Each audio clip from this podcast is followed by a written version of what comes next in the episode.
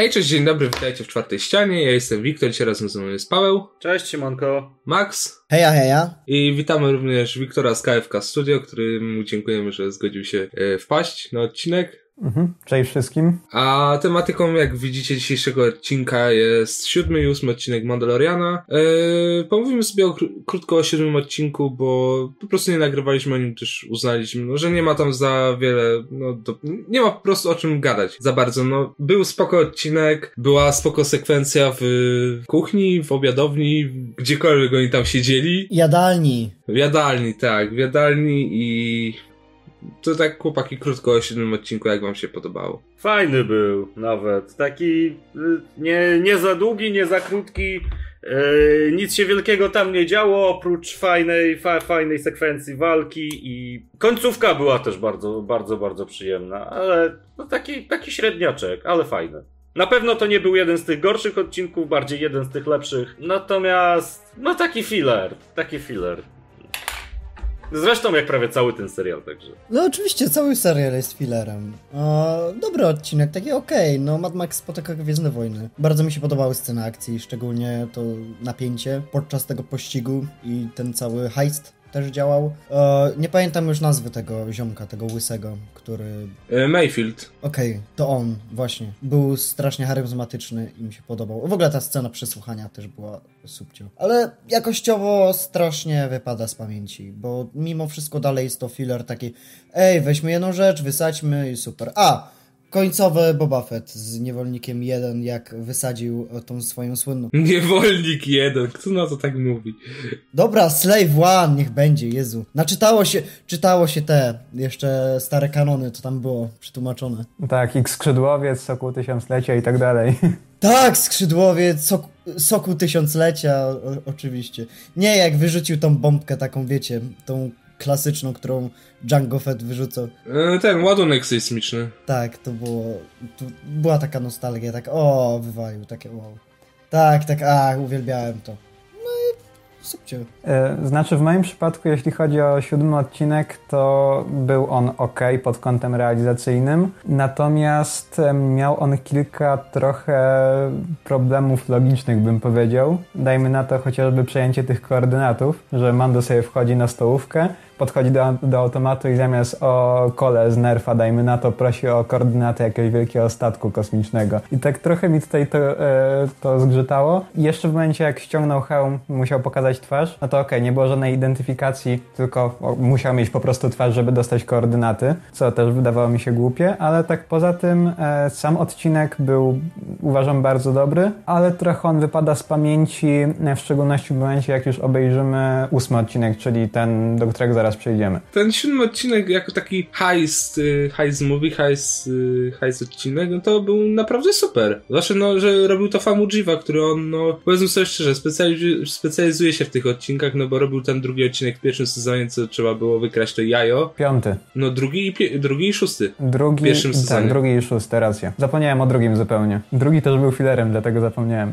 Był, ale no drugi był y, robiony właśnie przez Famujivę, to wykradnięcie jaja, szósty to było to, to więzienie, tak, z więzieniem i teraz mieliśmy to, to wykradanie tych kodów. Zwłaszcza, że to, wiecie, pokazało trochę jak yy, to jakby perspektywę drugiej strony, te imperium, że oni też są ludzcy, że oni nie są tylko tymi żołnierzami, ale prawdziwymi ludźmi, którzy cieszą się z sukcesu, nawet najmniejszego, a nie tylko salutują, więc to też dla mnie taki dla fana, już y, prawie byłego fana tej y, marki, tego uniwersum, taki fajny smaczek. Tak, ale to wiesz, to już było praktycznie wcześniej w książkach i komiksach, to jakoś też nie zwróciłem na to uwagi. Ale masz rację, w tym przypadku jak najbardziej pokazało to nieco ludzką stronę właśnie Imperium. Mando zdjął hełm, no to, to, to było już takie, wiecie, te, te... O, jak Mando zdejmuje hełm, to zawsze jest na propsie, zawsze fajnie popatrzeć na Pedro Pascala.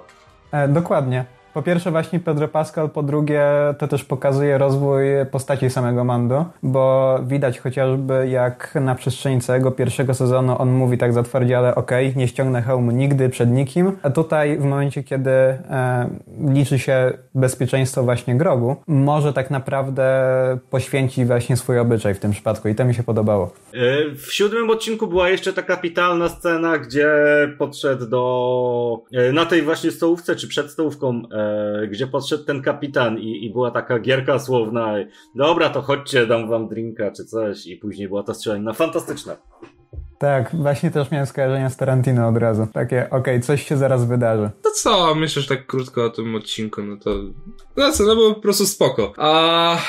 No dobra, to przejdźmy sobie teraz do tego finału. To reżyserował Peyton Reed. Od tego nieszczęsnego drugiego odcinka z pająkami, którego my nie lubimy. Nie wiem, ty Wiktor go lubisz, czy nie? E, tak średnio, znaczy trudno mi jest powiedzieć, czy wolę go bardziej od odcinka za soką, natomiast też jakoś za bardzo mi nie podszedł i nawet bym powiedział, że prawie go wyparłem z pamięci. Znaczy wiesz, tam nie ma co pamiętać. O, była pani żaba, o, papająki, o. No właśnie, dlatego, dlatego o, tym, o tym mówię. I była fajna muzyka, jak y, odpalał statek, żeby uciec, ale pająk potem spadł. Znaczy, on był fajnie poprowadzony pod kątem realizatorskim, ale pod kątem fabularnym to całkowicie można go pominąć. Wiesz co, pod kątem realizacyjnym mi się też nie bardzo podobał. Akcja tam była strasznie cięta i zero jakiejkolwiek stawki, jakiegoś klimatu. Hmm, mech. Moim zdaniem Peyton Reed w ogóle nie potrafi kręcić. Ale akurat y, w przypadku tego odcinka mi się wydaje, że wypadło to o wiele lepiej niż w tym drugim. Nie, nie powiedziałbym. Lepiej dla oka to wszystko wyglądało. Jeśli chodzi o pracę kamery i tak dalej. Wiesz, przez część odcinka tak, ale po, przy końcówce choreografia walki mieczem świetlnym jest kurwa tak paskudna. Ale do tego dojdziemy, bo tego, tutaj to każdy będzie hejtował. Spokojnie, do hejtu dojdziemy. Najpierw zaczniemy od dobrych rzeczy. Okej, okay, to od czego tu zacząć? Okej, okay. to mamy tę scenę tego, powiedzmy, tego pirackiego napadu, tego przyjmowania statku doktora Pershinga, w której mamy pokazane jakby to całe mm, ten fa fanatyzm Imperium. Całe te. Całe te, te iż gdyż ponieważ, tak, lanie wody, gdy już nie ma się co powiedzieć. nie no, ale mamy ten jakby napad na statek, y, porwanie doktora Pershinga i kurde, mamy fanatyka. Już pierwszy fanatyk. Nie, nie kojarzę tego aktora, ale trochę mi Ewana Petersa przypominał. Pewien sposób tego, tak, tak mówił, że no, byłem na Gwieździe Śmierci. No, widziałem jak twój dom umiera i mm, według mnie to tak fajnie pokazało, że dalej jednak są tacy mocni fanatycy, a nie tylko Giancarlo Esposito i ten aktor z trzeciego odcinka, oczywiście mi wleciało jego, jego imię i nazwisko. I potem przechodzimy od razu do Bokatan, która dalej jest cudowna. A potem, no to już do tego potem przejdziemy. Na razie jakby podzielmy ten odcinek na połowę, yy, na pół. Mamy tą pierwszą część, gdzie jakby przygotowują cały misterny plan, a potem drugą połowę, gdy go realizują. I może najpierw skupmy się chwilę na tej pierwszej połowie i jak według, ona, według was ona wypada. No była spoko, była całkiem fajnie napisana, e, troszeczkę nam wniosła do, do, do całego serialu takiej akcji, takiego impetu, e, troszeczkę tej intrygi. Pierwsza połowa była bardzo okej, okay, moim zdaniem. Jak ją zastawić z samą końcówką, to, to to wypadała bardzo dobrze. E, zresztą sama realizacja tego planu do pewnego momentu też była świetna. Przecież e, pojedynek z e, Moffem Gideonem był kurde fantastyczny. Tak, dokładnie. Znaczy, jeśli chodzi o pierwszą połowę, to na samym początku, w momencie jak oni odbijają lambdę, w ogóle wtedy się ucieszyłem, że zobaczyłem lambdę ponownie na ekranie. Natomiast podobała mi się właśnie ta walka słowna między Karon Dune a tym pilotem. Miałem też w ogóle takie skojarzenie co do Clerksów, e, co do sprzedawców Kevina Smitha, gdzie ten pilot mówił, e, ile to niewinnych ludzi zginęło na jednej i drugiej gwieździe śmierci. Mniej więcej dokładnie to samo, co było w sprzedawcach. E, w każdym razie później całkiem nieźle wypadła też ta w cudzysłowie walka między Fetem a Kesko Reeves. Właśnie tutaj chociażby samo zestawienie dwóch, róż, dwóch skrajnie różnych Mandalorian, właśnie Feta i Bo-Katan chociażby. W ogóle to była Mandalora, bo tak nie jestem tego pewien. Nie, to chyba nie, oni nie byli na Mandalor przecież. Znaczy, bo to wygląda jak ta Mandalora z Rebelsów z czwartego sezonu. Właśnie sam nie wiem. W, w, w sensie... Jeszcze nie sprawdzałem tego. Nie, chyba nie, raczej nie. W sensie mi się wydaje, że oni by na Mandalore nie wrócili, dopóki Bokatan by nie miała Darksabera. Albo gdyby nie było, gdyby Moff Gideon, gdyby Moff Gideon był na Mandalore, albo gdyby odzyskali Darksaber, to wtedy by tam wrócili. Jeśli chodzi tutaj pod kątem akcji, ładnie to wygląda, natomiast jest masa rzeczy, jak na przykład odpalenie Dark Troopers i ta pierwsza jest z nimi scena, które wyglądają komicznie i głupio i przestajesz brać to na poważnie. Jak one zaczynają walić, walić w te drzwi i tak strasznie mocno, i tak komicznie wręcz, kreskówkowo, a tam się bije z tym drugim robotem, co go naparza w czerep. I to jest, o Jezu, ja tak, ja tak sobie to oglądam i tak, no kurczę, no nawet Filoni w Wojnach Klonów by się powstydził tego. No to prawda, truperzy w ogóle paskudnie byli zrobieni. E, w każdym razie e, później, e, jeżeli chodzi o te wszelakie walki już na statku Mofa Gideona, cały czas zapominam jak się on nazywa, więc po prostu będę mówił statek Gideona. Przede wszystkim podobały mi się wszelakie walki, fajnie one były sfilmowane, fajnie były zrealizowane, fajna choreografia, natomiast tutaj też ponownie zgodzę się z tym, co mówicie tutaj o Dark Trooperach, bo z jednej strony to wygląda tak bardzo kiczowato, jak właśnie w, chociażby w Dark Forces, co samo w sobie jest ok.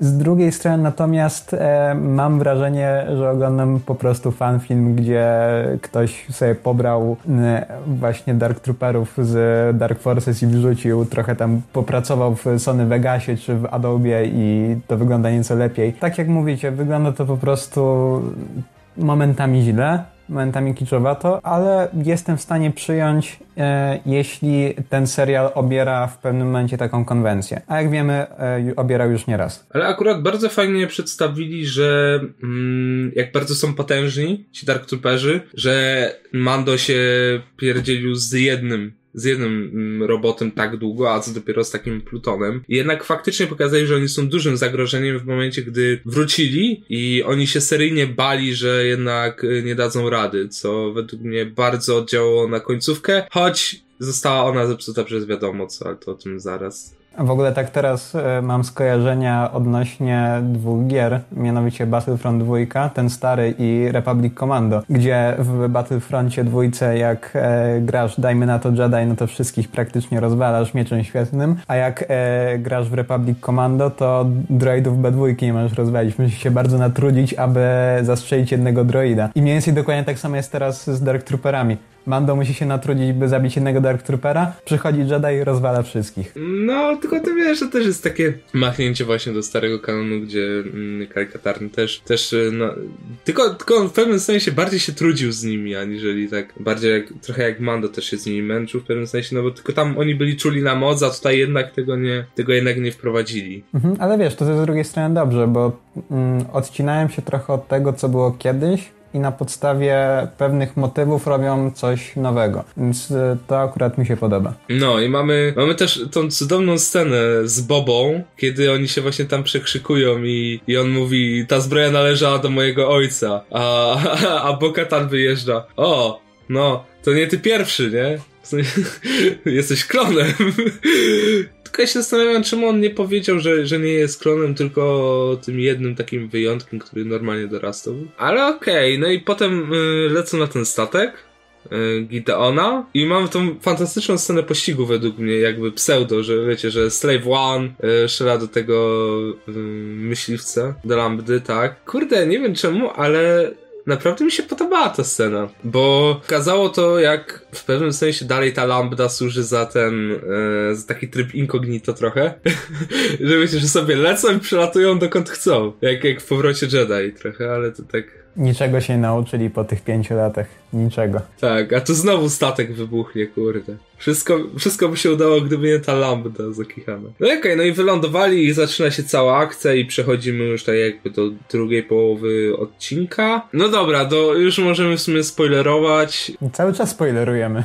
No tak, no ale teraz już tak mocno. Mamy oczywiście podzielenie na dwa wątki. Mamy wątek y, samego Mando jakby i drugi wątek reszty ekipy, czyli Bo-Katan, e, Cara Dune. Kesko Reeves. No, Kesko i, i, i Fenek, o, Fenek.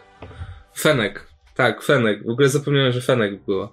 No i oni mają na celu jakby unieruchomienie całego statku i według mnie to fajnie pokazało, że jakby priorytety. Że Mando się nie przejmuje tym wszystkim. On też w sumie mówi na początku, że możesz mieć co tam chcesz, ale ja chcę tylko dzieciaka. Mi zależy na dzieciaku, bierz sobie co chcesz. Według mnie fajnie to nakreśla postać, że on nie pragnie władzy, on nie pragnie niczego. On chce tylko po prostu, żeby dzieciak był bezpieczny i żeby mieć spokój i tyle. Fajnie według mnie jakby oddziaływuje na przestrzeni całego serialu, że ta postać w ogóle nie pragnie władzy, ona nie może być ważna nawet w kontekście tego na przykład, żeby dołączyć do sił Nowej Republiki, bo on po prostu ma na to wywalone, on chce mieć po prostu spokój, on chce sobie tam żyć i tyle. I to jest według mnie naprawdę fajne takie pokazanie to z innej strony tej postaci i ogólnie takich ludzi w tej galaktyce, którzy mają po prostu wywalone na to wszystko. Coś jak w The Last Jedi było yy, z tym, z DJ-em. E, to może przejdźmy sobie do najlepszej sceny walki chyba w tym serialu. Nie wiem, nie wiem czy się zgodzicie. Tak, zdecydowanie. Czyli Mando versus Gia y, Pedro Pascal versus Giancarlo Esposito. No to tak, to najlepsze. Myślałem, że mówisz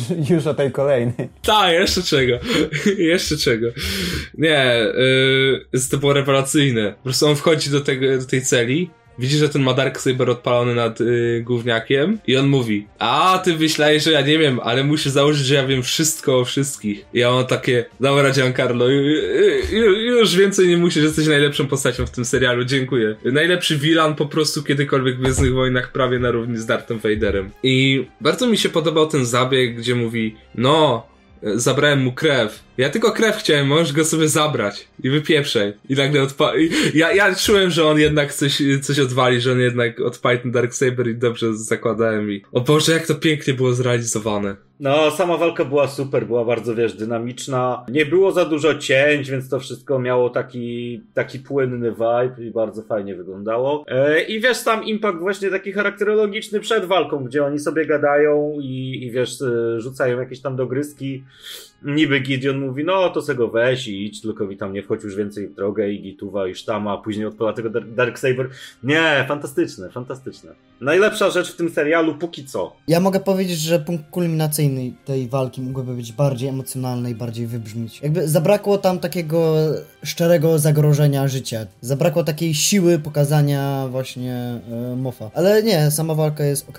Nie jestem aż tak zachwycony jak wy, ale podobała mi się. Znaczy nie, mi też się podobała tak samo samo jak e, właśnie Wiktorowi i Pawłowi, e, bo no tak jak mówicie, widać e, pewien element, o który Mando mógłby tutaj walczyć, w tym przypadku właśnie o swoje życie. Mm, bo jak właśnie mamy na samym początku, Moff Gideon mówi ok, bierz sobie gówniaka i stąd idź, i zaraz potem e, takie, haha, mam cię, nie? I jednak walczą. I to mi się akurat podobało. W pewnych momentach ten serial domyka, ten, odnosi się do tych wątków z niektórych tych filerowych odcinków i na przykład do tego na, co był ten filer na Navarro i spodziewałem się, że jednak więcej coś powiedzą. Znaczy wiesz, e, tak trudno też nazywać filerami e, niektóre odcinki, bo tak jak też e, w pewnym momencie powiedziałem. No tak, właśnie my się tu sprzeczaliśmy, że jakiś odcinek wydaje się filerem, ale jednak nim nie jest i tutaj no właśnie, bo dopiero koń e, na koniec sezonu możesz powiedzieć, który odcinek był filerem, a który nie. Bo czasami się okazuje, że. Ale na przykład, przy, ale w, przypad w przypadku drugiego odcinka, no to akurat to był zdecydowanie filer. To tak, no to to był filer, zdecydowanie. Chociaż kto wie, może jeszcze się Filoni pojawi w trzecim sezonie, to się okaże, że nie jest filerem.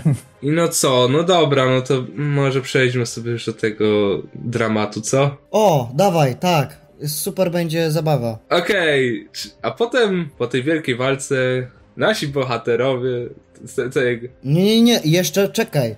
Jeszcze masz ten element z Darksaberem, co wybiera pana. A, tak, zapomniałem o tym w ogóle. Jak Bokatan jest podkurwiona, kiedy widzi Mando z Darksaberem. To jest, to jest dla mnie takie piękne oddanie całego tego loru Mandalore, który dostajemy no już tak naprawdę od starego kanonu też. To jest coś, na co naprawdę nie mogę narzekać w tym serialu, że odnoszą się do loru, odnoszą się do tego, że tylko w walce można dzierżyć Darksaber po wygraniu go. Ja czekam na to, aż w trzecim sezonie właśnie zobaczymy pojedynek Bo-Katan kontra, kontra Pascal i on się w jakiś sposób podłoży tak, żeby ona nie myśl, żeby nikt nie myślał, że to jest ustawione żeby ona sobie wzięła ten Darksaber, bo jak on sam mówi, on tego nie chce, on ma wywalony na to kompletnie, on tego nie potrzebuje.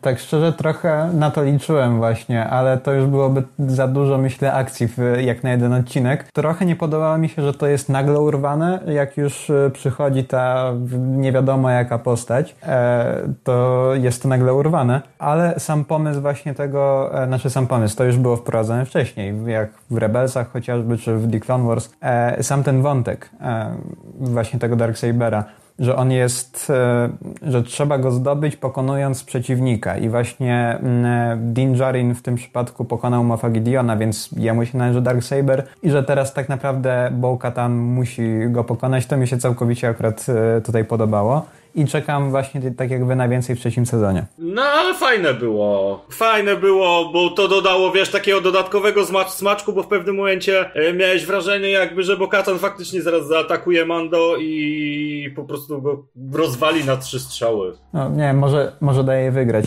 A najlepsze, że on jest, najlepsze jest to, że on w ogóle nie chce go zatrzymać, więc y, będzie przynajmniej Mandalorian bez, y, bez miecza świetlnego. I w momencie, kiedy nasi bohaterowie zostają uwięzieni y, na mostku, a przylatuje pluton Dark Troopersów, pojawia się on, niszczyciel y, dobrej zabawy, niszczyciel uniwersum, y, Niszczyciel uśmiechów dzieci. Niszczyciel uśmiechów dzieci, mistrz nostalgii, kurde, mistrz y, niszczenia serialu, czyli Luke Skywalker CGI. To jest prawdziwy look, nie to co ten w ostatnim Jedi. Tak, to jest prawdziwy look. E, w ogóle to Lucasfilm za ten zabieg to serdeczny chuj wam w dupę. Naprawdę. Stary, to było tak żałosne, było tak złe. To tak zabrało mi radość w ogóle z tego odcinka i... A, a jeszcze, a jeszcze wiesz, ta scena jak on walczy z tymi Dark Trooperami była tak koszmarnie nakręcona. Choreografia była paskudna wręcz. Ale tam nie było żadnej choreografii nawet. Tam było takie rzeczy. No sze- szedł chłop i ręką machał, no jak chłop cepem na polu, no. No szedł chłop i ręką machał, no i co innego. Znaczy, szczerze to właśnie mi się podobało w tym, bo to e, tak bardzo odnosi się do tego, jak, e, jakim Jedi właśnie już jest na tę chwilę Luke. E, że jest potężny, że ma jakieś tam swoje szkolenie za sobą, że pokonał chociażby Vadera i Palpatina 5 lat wcześniej. To mi się akurat podoba, że po prostu przechodzi przez e, korytarz i niszczy Dark Trooperów. Natomiast troszeczkę nie podoba mi się tutaj impet, e, mianowicie wcześniej mieliśmy e, pokazane jak e, Mando natrudził się właśnie z e, zabiciem jednego, a tutaj właśnie przychodzi Luke i zabija wszystkich kilkoma machnięciami mieczem. Całą armię w ogóle bez żadnego problemu. No, dokładnie. To jest, to jest takie też splunięcie Johnsonowi w twarz, znaczy fanom Johnsona, bo tam jak Luke Ja przepraszam, ale to jest mój look, to jest najlepszy look, lepszy niż ten The Last Jedi. Właśnie o to chodzi, że chcieliście Luka, co rozwala cały Pluton? Proszę bardzo, macie Luka, co niszczy cały Pluton. Dziesiątkuje po prostu każdego Dark Troopera. Cieszcie się tym. Na samym początku, jak się pojawił w ogóle X-Wing, i ja tak myślę, kurczę, pewnie jakiś Jedi, może ten rudzielec z o, Fallen Order. Oczywiście nie grałem Fallen Order, ale tylko tak mówię. Ej, ale Cal Kestis byłby o wiele lepszym rozwiązaniem niż Luke Skywalker. No właśnie, ja tak mówiłem, bo ty mi sam też wspominałeś, że może się pojawić. Ja tak kurczę, ej, no to by było całkiem możliwe. Później wchodzi z tym kapturem, mówię, kurczę, nie, to jest Asoka, bo ma ten szpiczasty kaptur. Później walczy, tak patrzę, tak, ja tak patrzę, kurczę, no bo jednak jest ta jedna rękawica na jego, mm, na jego prawej ręce, więc no, no raczej, chyba nie, chyba nie zrobią Luka, błagam, nie zrobią, a, zrobili Luka, dobra, okej, dzięki Filoni. Znaczy, e, jak tutaj któraś z postaci, już nie pamiętam, która chyba Fenek e, powiedziała, e, przylatuje X-Wing e, i ja tak sobie myślę, okej, X-Wing. Ja właśnie na samym początku nie miałem luk. Na samym początku pomyślałem, okej, leci X-Wing, to pewnie Filoni ze swoimi ziomkami znowu lecą. Ja na samym początku też, o kurczę, Luke, ale nie, no bez przesady, nie zrobiliby tego. Ale właśnie potem, jak e, ktoś e, powiedział chyba e, e, jeden X-Wing, no spoko, to niezłe wsparcie. I tak sobie myślę, okej, dobra, leci jeden X-Wing, to musi być Luke. I potem e, Ja, ja na samym początku właśnie Luke, ale później wyparłem szybko tę myśl z głowy. I później myślałem właśnie tak, jak przedstawiłem wam to tutaj. Ale wiesz, no niestety właśnie nie. No się pojawia jeszcze w tej takiej... Dziwny jest strasznie. Wygląda jakby Sebastian Stan poddał się zabiegowi botoksu. I w ogóle jeszcze wiesz, w napisach końcowych wymienianie Marka Hamila. Uff, No nie. O, nie, Sebastian Stan i Mark Hamill to nawet nie są oni. Bo to, to był, z tego co czytałem e, przed chwilą, jest jakiś lik, że to był po prostu łysy typ, na którego nałożyli te całe kropeczki e, do CGI i dorobili mu i twarz i włosy. Jakby nie mogli po prostu samej twarzy, tylko włosy mu, perukę mu dać. Włosy też CGI. Boże. No ale wiesz, to jest to samo, co aktorkę głosową dają jako aktorkę właśnie fizyczną. Ale, ale to, nie, w sensie, znaczy ja rozumiem, że mm, dawać aktorkę fizyczną jako głosową, bo to ma sens, ale głosową jako fizyczną często nie ma i no, to jest ten problem właśnie. Wiesz, ja, ja myślałem, że po Asoce, ja myślałem, że po Asoce nic nie będzie zrobione gorzej w tym serialu, no jak, jakże się myliłem. W porównaniu do tego Luka, to Asoka wyglądała po prostu jak milion dolarów. No, dokładnie to samo. Wszyscy, ale wszyscy się tak łudzili. Ja się łudziłem, że jednak może Luke się tutaj nie pojawi, ale w momencie jak on wyszedł z tego X-Winga, to ja takie okej, okay, nie. Ale dobra, e, na monitoringu e, był pokazany Luke, był cały czas w kapturze, to myślałem okej, okay, dobra. Jak się pojawi, to przynajmniej nie będzie widać jego twarzy. Wszedł na mostek, ściągnął kaptur i takie nie, nie rób tego, proszę. No ja, ja miałem na początku tak, że leci ten X-Wing, okej, okay, Filoni przyleciał, Nowa Republika, patrzę, jest jeden. Nie, to nie no to może samo być właśnie. Luke. To nie może być Luke. Kurwa, nie, nie róbcie tego. Nie ma, nie ma stary w ogóle żadnych podstaw logicznych, żeby Luke zabierał Baby Yoda ze sobą. Nie no, są akurat w tym przypadku. Akurat są, bo on właśnie odbudowuje zakon i tworzy tą świątynię. No tak, ale tam to się kłóci jakby z tym, co wiemy po, po nowej trylogii. No bo właśnie on od razu po powrocie Jedi yy, stworzył świątynię i szukał yy, dzieci czułych na moc. Osób czułych na moc. No tak, ale patrz, później jak Ben Solo zabija wszystkich tych adeptów, to co? To tam nie ma żadnego Baby Jody. Może Baby Yoda tak naprawdę, może Baby Yoda przemienił się w Kylo Rena. Skąd to o tym wiesz? I to on ich zabił, i to on jest Kylo Renem. No ale dobra, nie widzisz tych adeptów. Nie no, ale y, nie, Zacznijmy od tego. W sensie. Czekaj, co? What the fuck? Nie. Zabili Baby Yoda po prostu. Ja, moja teoria jest taka, że Kylo Ren wymordował wszystkich, chyba że znowu Baby Yoda pójdzie do toalety. Jak przy rzezi Jedi za czasów Anakina. Nie, ale pewnie ten, pewnie jak y, podrósł, to już mógł mówić, mógł się poruszać, no to pewnie po paru latach sobie już poszedł stamtąd z tej świątyni i tyle. No nie wiem, dla mnie to jest strasznie naciągane. Nie no, zabili go, no bo kurczę... Wiesz co, nie wydaje mi się. To jest strasznie, wiesz, ale to jest strasznie takie sprytne zarazem, dopóki nie dojdzie trzeci sezon i wtedy możemy dowiedzieć się więcej tych takich... No, dokładnie. Nie, w trzecim sezonie już... Ja, ja mam nadzieję, że w trzecim sezonie się skupimy tylko na wątku odbijania Mandalor i na przeszłości Dina Jarina, a nie na znowu na gówniaku, bo y, skupianie się na gówniaku było przez pierwsze dwa sezony i teraz w tym momencie zakończyli no ten i mam wątek. nadzieję. Zakończyli. Ten wątek jest skończony z perspektywy fabuły. Jeśli oni dalej go będą ciągnąć, to ja już kompletnie pierdolę to za przeproszeniem i nie, i nie będę bronił już tego serialu, bo jak, jak, jak go broniłem w momentach, w których mi się podobał, tak za końcówkę będę jebał po prostu. Znaczy wiesz, drugi sezon jest paskudny całościowo moim zdaniem, nie ma ani sensu, ani logiki, ani żadnej koherentnej fabuły. Eee, sam, sam ostatni odcinek był względnie okay.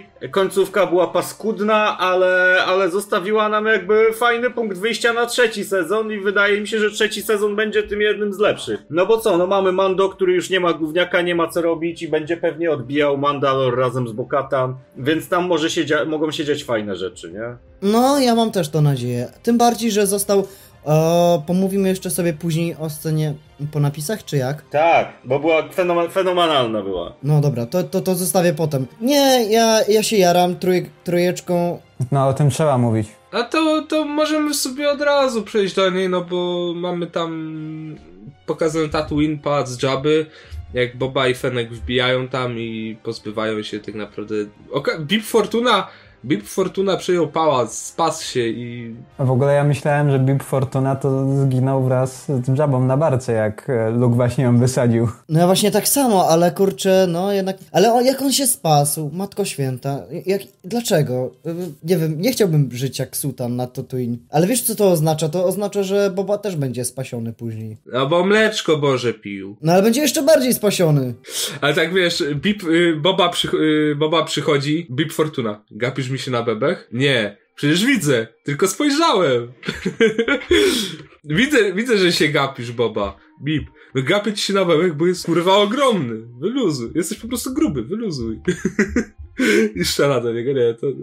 Ale nie, mm, i to było zapowiedź tego serialu o którym się mówiło już w sumie od, od miesiąca tak naprawdę. Oni mówimy, że, że już się dawno kręci, czyli The Book of Boba Fett. I on będzie miał premierę tak samo jak Mando sezon trzeci, czyli w grudniu 2021 i według mnie to jest bardzo bezsensowne, bo dwa seriale o tych, o gościach ubranych prawie tak samo będą się przeplatały. Nie wiem, jak dla mnie mogą wywalić Mando i lecimy z Book of Boba Fett, bo to będzie super rzecz. Ale z drugiej strony niepotrzebnie, jakby wygląda, że super jak zakończył wątek Boba Fett. Można zamknąć tę historię, tak jak bardzo uwielbiam Boba Fetta, kocham tę postać, to jako fana to mnie usatysfakcjonowałoby taki finał. I jakby nie wrócili do niego ponownie, to ja bym był usatysfakcjonowany, naprawdę. Ja, ja czułem mm, do tej sceny, bez tej sceny po napisach jeszcze zanim ją widziałem, czułem, że w ogóle wątek Boby nie został zamknięty, bo nie wiemy co się z nim stało. A tutaj, wow. Właśnie mówię, że po tej scenie po napisach można by było super zrobić taki klimaks dla jego wątku. Tak, Okej, okay, okay, tak, tak, tak. Tutaj to możemy zamknąć, że przejął władzę po prostu i tyle. I teraz tak naprawdę to on rządzi Tatooine. Tak, tak, no właśnie o, to, o tym mówiłem. Long live the king. Dobra, może przejdźmy sobie już do takiego podsumowania całego drugiego sezonu.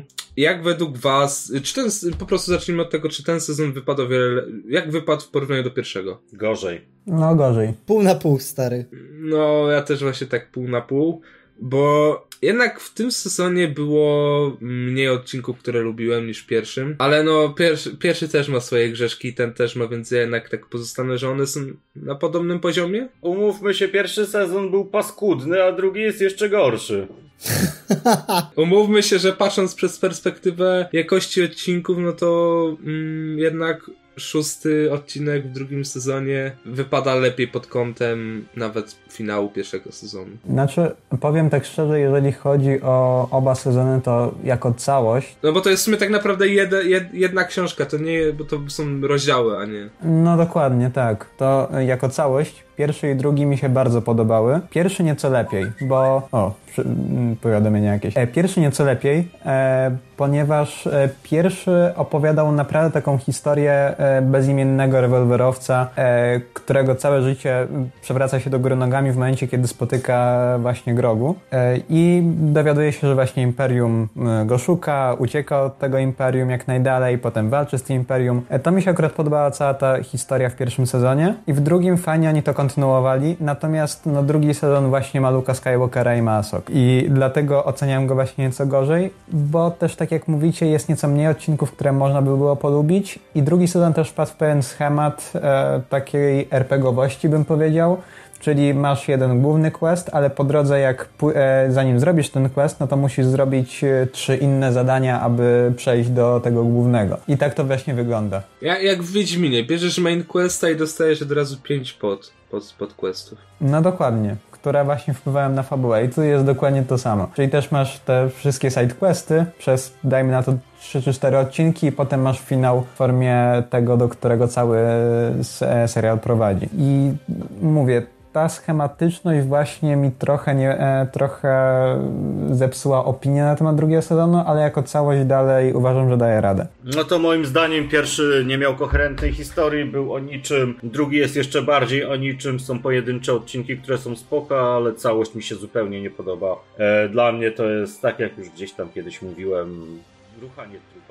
I, i Disney, i Disney, wiesz, Disney po, po raz kolejny pokazuje, że zupełnie nie rozumie, co to jest Star Wars, zupełnie nie rozumie, o co chodzi w Star Wars. I zupełnie nie nadaje się do tego, żeby robić cokolwiek w tym uniwersum. Poderaz Jedi. A ja właśnie w tym przypadku uważam, że Disney pokazuje, że rozumie, ale momentami aż za bardzo, że właśnie wrzucają tego typu elementy typu Ahsoka, Boba Fett, Luke, Bo-Katan i cała masa postaci. I właśnie za to też wolę pierwszy sezon, bo pierwszy sezon był osobną historią, Drugi pokazuje, że wcale tak właśnie nie jest. No wiesz, znowu wszystko sprowadza się do tego jednego rodu na całą galaktykę. No dokładnie.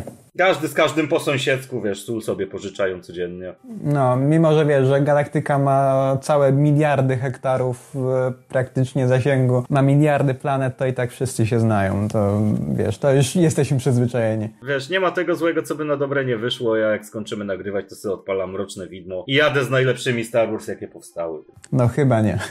Oczywiście, że tak. Mroczne Widmo nie nazywa się The Last Jedi. Trochę tak odbije do tych postaci, które się pojawiały i nie miały sensu, no tylko Bo-Katan i Boba Fett, no to my ich znamy i oni akurat się pojawili... Bo ich znamy! Naprawdę byli, ty, były, te postacie były tymi plusami tego serialu. I do końca tak było, a Asoka i Luke, no to jednak nie, więc można, można wywnioskować, wiecie, wiecie, to jak na, na, na maturze, można z tego wywnioskować, że postacie z mieczami świetlnymi są odbierane negatywnie i tak naprawdę nie powinno ich być, a jednak te osoby z, z blasterami, e, z Ray Mandalore, te, które znamy, tak z drugiego planu bardziej, em, no, które po prostu były mimo wszystko interesujące, no są o wiele lepsze, jeśli chodzi o no, patrzenie przez ten pryzmat, którego te, te No akurat tak, to z tym się zgodzę. Znaczy wiesz, dlatego, bo to nie jest serial o postaciach z mieczami świetlnymi, tylko serial po prostu o zwykłych e, najemnikach czy zwykłych Mandalorianinach. Dlatego lepiej odbierasz Bo-Katan niż Asokę. Zdobywasz sobie Darksaber. W ogóle nie wiem, czy widzieliście ten y, liknięty, wycieknięty wygląd Jawów. Kiedy one zdejmą te kaptury w końcu? No właśnie nie zdejmą, ale y, dostaliśmy info, że mm,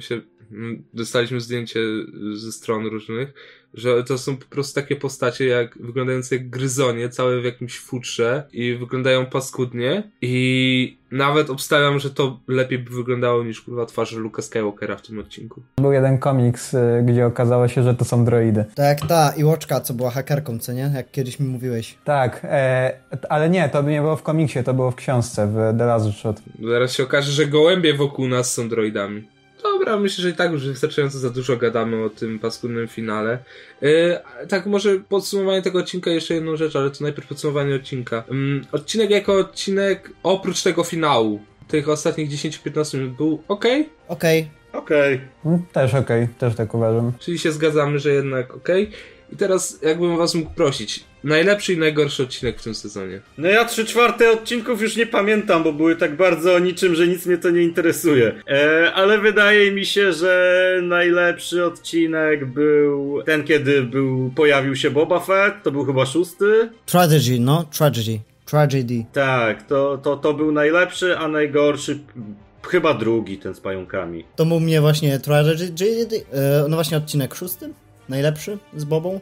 No, najgorszy to The Jedi, bo to jest marna próba zrobienia, hej, robimy Kurosawę. Patrzcie, jacy jesteśmy cool, mimo że nie umiemy kompletnie w to, co Kurosawa e, potrafił. Albo tak, no, odcinek z Asoką był w ogóle najgorszy. Znaczy, w moim przypadku, e, jeżeli chodzi o najlepszy odcinek, no to to jest trzeci, ten na Trask, gdzie pojawia się Bo-Katan. E, Natomiast e, najgorszy, trudno mi powiedzieć, czy ten z Kryknami, czy ten z Asoką. E, Chyba jednak z Asoką, bo no, nie jestem po prostu usatysfakcjonowany tym, jak pokazano Asokę i scenariuszowo jest on średni, a nawet fatalny, bym powiedział. W ogóle najgorszy odcinek w całym tym serialu. Natomiast z drugiej strony ten Rida był największym filerem, ale mówię, jednak Asoka jest tutaj no, najgorszym ogniwem tego serialu. Mm, no to u mnie na najlepszym to są dwa tak naprawdę odcinki. Jest Tragedia Rodrigueza i jest pierwszy odcinek, czyli The Marshall, który mi się